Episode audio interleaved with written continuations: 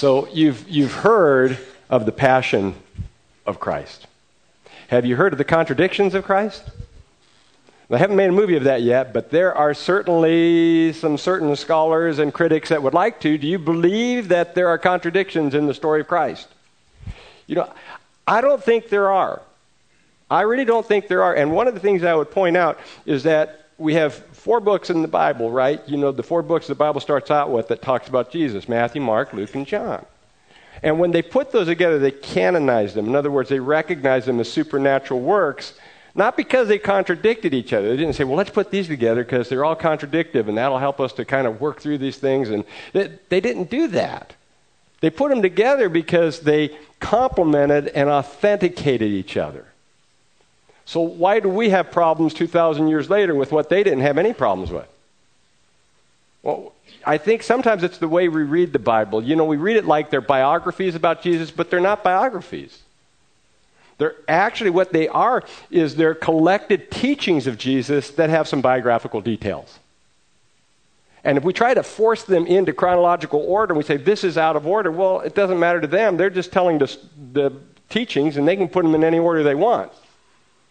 Their purpose is not to put a chronological record like we sometimes like uh, in our Western culture. And, and then the other thing is they give a synopsis. So like if Jesus gives an hour-long sermon, you're not going to write the whole thing in. That'd be almost a whole book, right? So you just give portions of it. And people, the different writers come in and they give different things that God tells them that they want to point out, different things that fit the theme of their book and different things that are really important for us to remember. The same thing with different events. They don't tell what happened the whole day long, you know, or, or people are talking to each other. They don't go back and forth and he said this and she said this, and they give you a synopsis. But you know what we can do is we can weave these together. We can harmonize them. We can put them together, and, and we have very little differences on this. And when we put them together in our Western fashion, in chronological order, and we harmonize them, it gets pretty cool. And we get a picture historically of what really happened. And for those of you that are just joining us today, we've actually been doing this for a while. We actually started back in Christmas, and we talked about what really happened in Christmas. We talked about what really happened for Palm Sunday. We talked about what really happened for Good Friday. And today we're going to talk about what really happened for Resurrection Sunday. So we're going to put it in order. And, and because we're doing that, I'm going to have some quotes, but I'm not going to have references because I'm kind of dovetailing some of these together. So you can check it out, though, on your own. And I encourage you to go home today and read the last chapters of the uh, of the gospel accounts so that you can make sure that I'm being accurate here and I'm not just pulling your leg. All right? And then the other thing is read Daniel chapter ten for next week, because next week we're going to return to our series on Daniel. Um, the future belongs to God. But today we're talking about what really happened on Resurrection Sunday. So we're we're going to start with that. And, and right away, we start with one problem that we have to address, that we've been addressing over and over again. And, and you've got to understand this if you're going to understand these guys. You've got to understand that they were in a different place than we are. They were, you know, ancient Jewish people counted their days different. Did you know that? You know, we go from sunrise to sunrise. That's a day. They went from sunset to sunset. Therefore, Resurrection Sunday began on Saturday for us. It actually began at sunset on Saturday. And that presented a problem because it was common for women in those days, when somebody had died, to take spices, you know, perfume and things to the grave. And when they did that, Uh, they could kind of, you know, stop the stench of death a little bit and make it more comfortable to come and pay your respects. But they had a problem because Saturday would have been their Shabbat, their Sabbath. And it was a very legalistic society. You couldn't even go to a grave on Saturday. You weren't allowed to. So, you know, what do you, what do you do? You, you got to wait until sunset. But then at sunset, it's too dark. We believe that they were probably staying, most of them, in Bethany, which was up on the Mount of Olives, and they had a steep walk to go through, and it was about a half-hour trip. So they couldn't do it at night. So they probably bought their spices, and then they had to wait. And they waited until it was still dark out, but the sun was beginning to peak, and they decided to make their trip. So the ladies began coming down the hill. Now, Jesus had a large entourage of ladies. And that was really uncommon. You know, no, no other Jewish rabbis did that. To our knowledge, I don't know if any other religion did this. But Jesus had all these women around him that would, would come along with the man. He had an entourage of people. But we're not for sure how many women came on this occasion. We know there, there probably were not too many because they were saying, who's going to move this stone? So there weren't a lot of them, or they would be able to move the stone. Of course, some of them may have been older, too, and would have difficulty moving the stone. We know for sure of a few of them that we know for sure were there. One was Mary Magdalene. By the way, Mary or Miriam was a very common name. We've talked about that. Not a name that you necessarily want to be proud of, ladies. It actually means obstinate. It was a very common name for young girls in those days.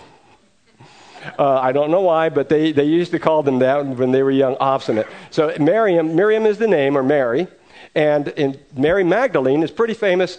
Mary Magdalene means Mary from Magdala. A little over a month or so ago, um, my wife Carrie and I, we actually visited Magdala. It's this cute, quaint little village on the beautiful Sea of Galilee, and they're doing all sorts of excavations there. If you were... If you were named, if your name was right next to your town, like Jesus of Na- the Nazarene, that meant that you were a really important person in that town. It's like saying Ron of Oakdale. So you were an important person in that town. That's what it means. And so why was she so important? We don't have all the details, but Luke tells us um, that she was actually, um, that Jesus actually cast seven demons out of her. So she really was a piece of work at one time.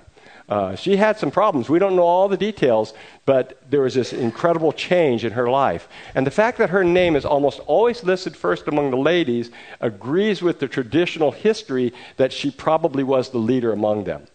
The fact that she's not listed as being married or having children suggests that she was probably younger than the others. And we'll see also she seemed to have a little bit more energy than the others. Um, so we have Mary Magdalene, and we almost always have right after her, we have listed Salome. Salome, not Salami, Salome was um, the wife of Zebedee, so she was the mother of two of the disciples, James and John, and she was the sister of another Mary, Jesus' mother, which means she was Jesus' aunt. That's what is probably true. And then there was Mary, the wife of Clopas. And then there was Joanna, who was uh, related to the household of uh, Herod Antipas. And those are the ladies we know for sure were there. We don't know about the others. And they're walking down this steep hill. In fact, Salome actually seems to have had a home with her husband, probably a small home that they kept in Jerusalem. So they probably were going to go pick her up on the way. And as they're going, there's an earthquake. And, you know, it, it just it probably shook their feet. And it was a big deal. It was a, a pretty big earthquake. And scholars, conservative scholars, have argued over what caused that earthquake. Was it the angel removing the stone from the tomb? Or was it just a natural phenomenon triggered supernaturally by God? Or most likely, it was Jesus rising from the dead. And so there's this earthquake. And then we go back and we say, well, what was going on at the tomb at that time? Well, right after the earthquake, an angel comes down, and the angel looks like lightning. He's white as light, and he takes this stone, this big stone that the women were saying, how are we going to move this stone? And he just sort of effortlessly tosses it aside, and he goes and he sits on it.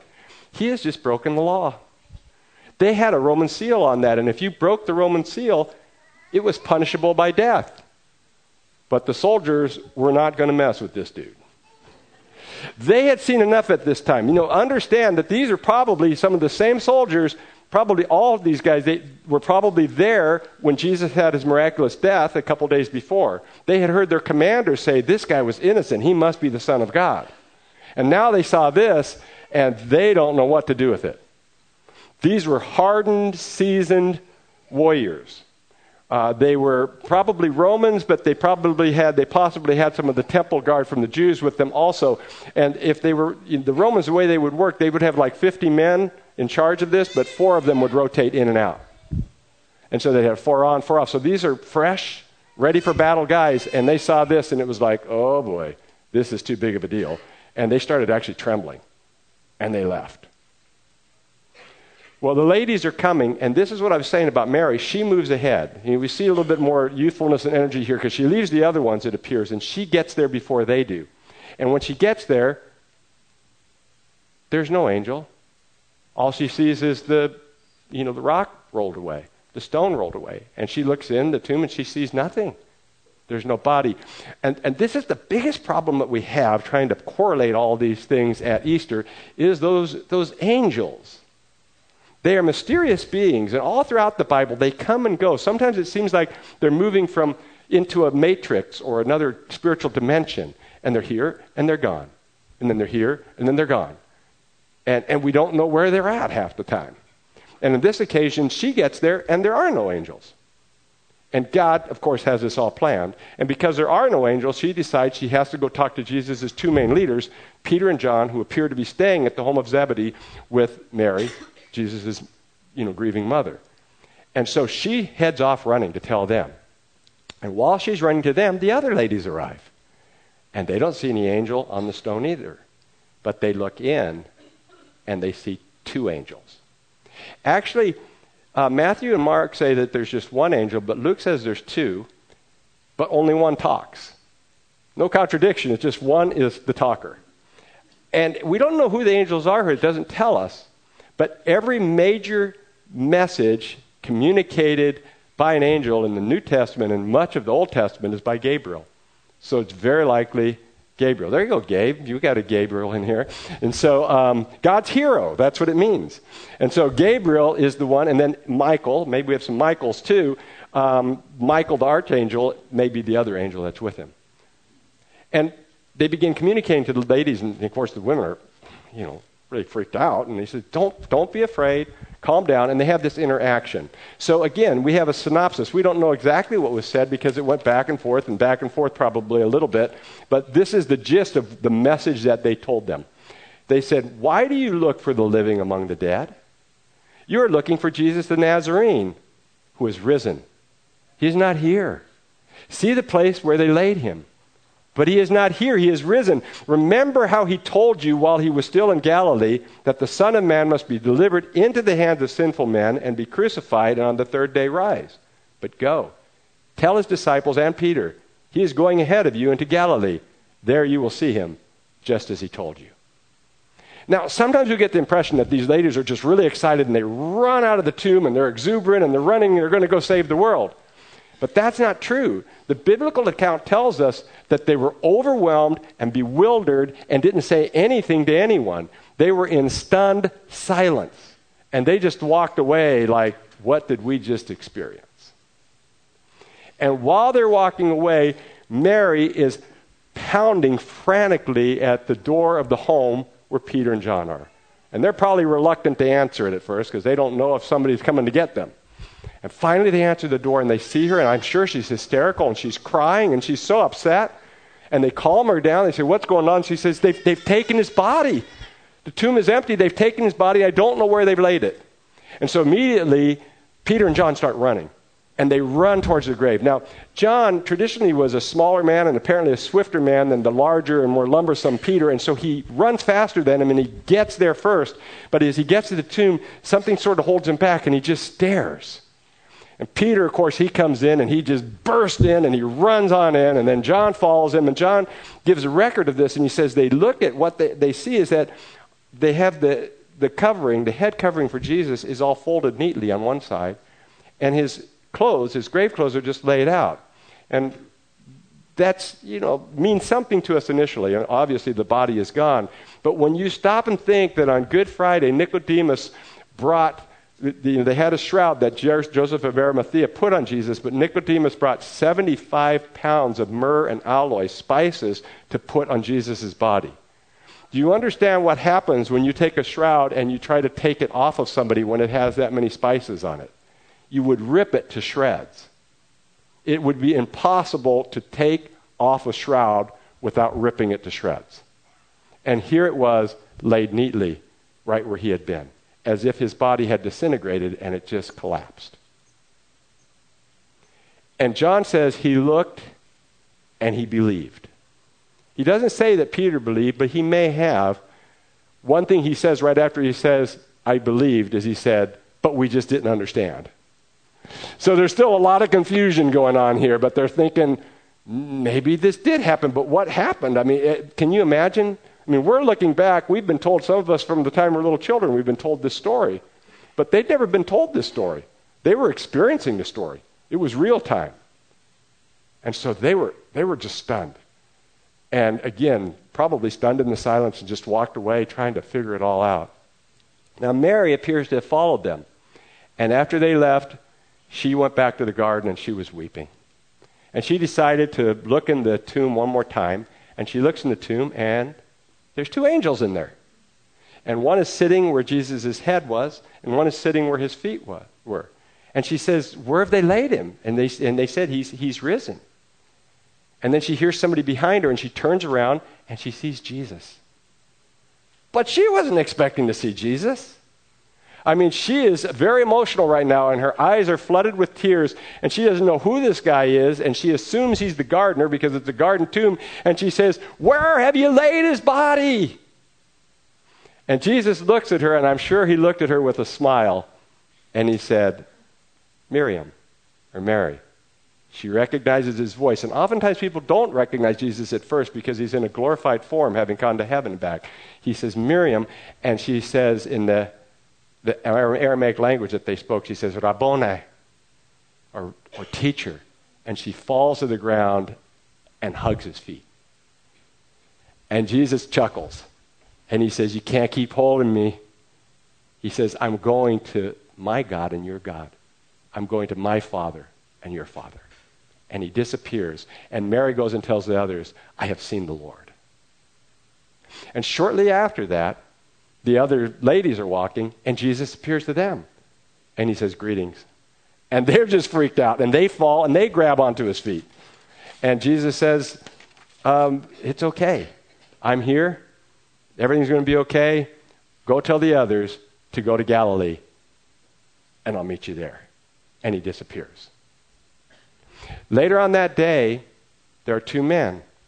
They are not his formal disciples, not part of the eleven disciples, but they're followers of his. They're disciples of his, nevertheless. And they are traveling to Emmaus, a little village about seven miles out of town.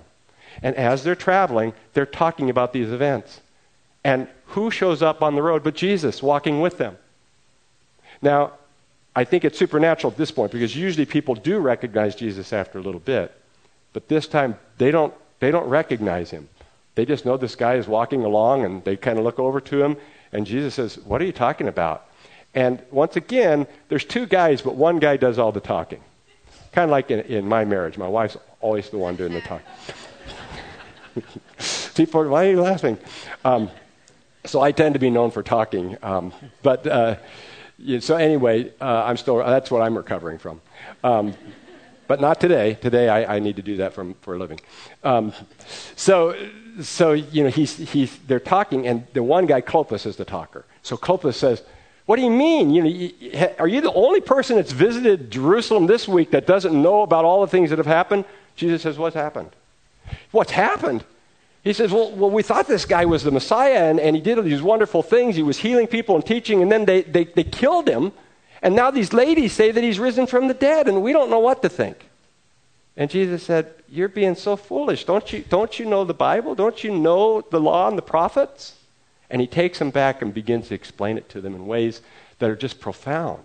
And they're so caught up in what he's saying that they forget about how close they are to Emmaus. And as they get to the little village, they say, hey, we're going in. Do you want to come over for dinner? So Jesus says, sure, I'll stay. And they go down, and as they go down to eat, Jesus breaks the bread, and suddenly they recognize him, and he disappears just like that. And they say to each other, Weren't our, wasn't our, our, our breast burning? You know, inside we felt like something was going on. We just didn't realize it. Now we know it was Jesus. So they run all the way back to Jerusalem, and they find the others. And it appears that at least the ten of the eleven disciples are there. Thomas is the only one mi- missing. And it sounds like there were other people there as well. And they come in, and they, they before they can even tell their story, they're told, did you know that Jesus just appeared to Peter? And they said, well, no, but, but he just appeared to us. And they begin talking these matters over. And so as they're talking these matters over, there's something else that we need to talk about ourselves, and that is another event has taken place. While all this is happening, the Roman soldiers go to the Jewish religious leaders and tell them what happened. And the Jewish religious leaders have the opportunity now to admit that they've made a mistake and that something supernatural has happened. But their hearts are so hard. You know how we can sometimes get, I suppose all of us, we don't want to be wrong, that even when somebody tells us something that's obvious, we just say, no, I don't believe it. Because we just are holding on so tightly to what we want to believe. And they'd gotten so stuck in their position that they actually turned around and they bribed the soldiers. They bribed the soldiers. They said, if anybody asks you what happened, tell them you fell asleep and the disciples stole the body while you were sleeping. Well, that was preposterous. Can you imagine? These are fresh soldiers that are, are trading off their position all the time. These are guys that are hardened and trained for battle. These are guys that, you know, don't fall asleep. And how in the world could these, these lightly armed disciples have the courage to try to sneak in there, move the stone without waking anybody up, and take the body out and getting away with it? It's just unbelievable. Furthermore, there was another problem. Because if a soldier in those days was found sleeping on the job, they didn't find them. They executed them. So you had an extra incentive not to fall asleep, especially all four of them at the same time. And knowing this, they basically turn and they say to the Jewish religious leaders, if the governor, Pontius Pilate, finds us out, we're all going to lose our necks. What are you going to do about that? They said, don't worry about it. If it comes to his ears, we've got money to bribe him too. And so Matthew actually records this almost like, is that all you got? But that's what they were saying. At the same time, even though it was ridiculous, it was scary for the disciples because they had leverage now to go and arrest the disciples and do the same thing to them that they'd done to Jesus. And so they're scared and they're hiding. They're hiding behind these locked doors. And as they're hiding behind these locked doors, in the evening, Jesus walks in. Just out of nowhere. There he is. And he says, peace be with you. And he has them feel, see his hands and his, his side, and they're, they're overwhelmed with joy, and, and they're just so glad to see him. And later on in the course of that evening, he says, peace be with you. As the Father has sent me, even so I am sending you. And he breathed on them and told them to receive the Holy Spirit. And it kind of reminds me of C S Lewis's Chronicles of Narnia. Some of you kids read Chronicles.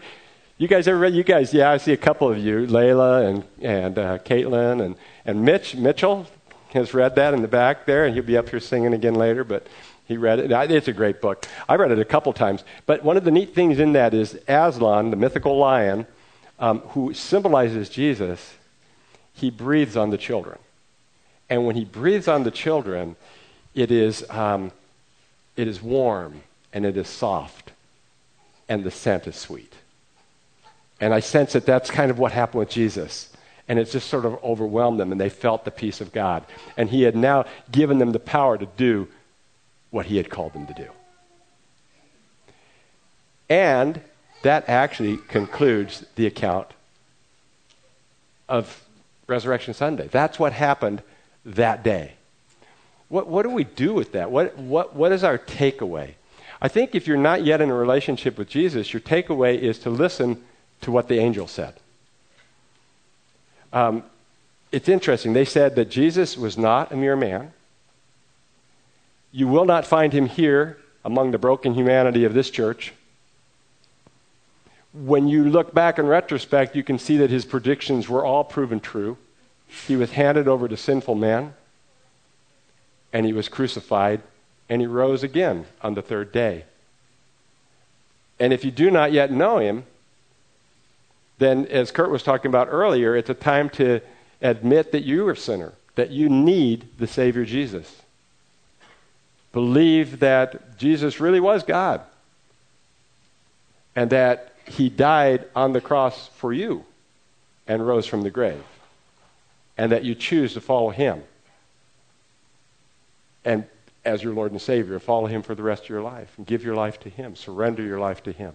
And if you haven't done that, I encourage you to come and talk to us today. We can help you along in that process, because it, it is the most important decision you can ever make, and what better day to do it than Resurrection Sunday. If you are personally in a relationship with Jesus Christ, and you ought to get excited about it. I mean, this is the kind of thing you can, you should not be able to stop talking about. You should tell other people about it. You do it politely, you do it sensitively, but, but you're vocal about it. You're bold about it. Uh, and I encourage you to do that today and this week, and for this to inspire you even over the course of this next year um, to be more vocal and more bold about your faith in Jesus Christ. Uh, you know, you don't have to see him with your eyes. You don't always have to feel him, because you can experience his presence in your life. And some of you may even sense that for the first time today, and others know, know what I'm talking about when you experience the presence, the peace, and the power of God in your lives in ways that are just almost impossible to understand. And that happens when we seek after him, when we're spending time praying, when we're spending time reading our Bibles, when we're getting to know him better. And so I encourage you to seek him today, and all the more as we celebrate this day. And as you go away today, to be celebrating him, not just celebrating a fun time together, but making sure that in your heart, your celebration is about the one who came and saved you. Now, the story doesn't actually end here in terms of Jesus' appearances. Paul tells us in First Corinthians chapter fifteen, verse seven, that he appeared to, Jesus actually appeared to his own brother, James. And James, later known as James, the brother of our Lord, would go on to be the leader of the first church in Jerusalem. And then the next week, he appeared to all eleven disciples, and this time Thomas was with them. Remember, Thomas was always doubting, so they called him Doubting Thomas. So Jesus said, put your, put your finger here in my hands, put your fingers here in my side. And Thomas rightly proclaimed, my Lord and my God. After that, Jesus um, went to Galilee. They all went to Galilee, and he actually went to Galilee. He found seven of them fishing. One of them was Peter, and he reinstated him as his leader. And then he got together and he started training people for forty days. Did you know this? For forty days after his resurrection, he trained people in Galilee. Paul says in First Corinthians fifteen, at one point there were five hundred people gathered together. And that's very likely at the same place where he taught the Sermon of the Mount. We were there. It's beautiful in Capernaum, overlooking the majestic blue Sea of Galilee up in the green hills. Jesus was teaching. In the springtime, he was teaching his disciples and preparing them for the ministry that they had before them. And then he appeared again to them when they had returned to Jerusalem. And it was there in Jerusalem that Jesus ascended to heaven for the last time. And they saw him, they were on the Mount of Olives, and he descended, or he ascended. I keep saying, I said descended, right? He ascended, and he went up to heaven um, to be with the Father. And as he departed, there were two angels again that were with them. And the angels told them, they promised them, that in this same place and in the same way, he would return someday. Please join me in a word of prayer. Father, thank you so much for this story, a story that's so historical um, and so irrefutable. Uh, there's nothing to say but uh, to recognize that these events took place and that you indeed rose from the grave and are our Savior and Lord. And I pray that each person here would recognize that even before they leave this day. Thank you so much for all you've done for us and for the opportunity to celebrate you as our Savior. In Jesus' name we pray, amen.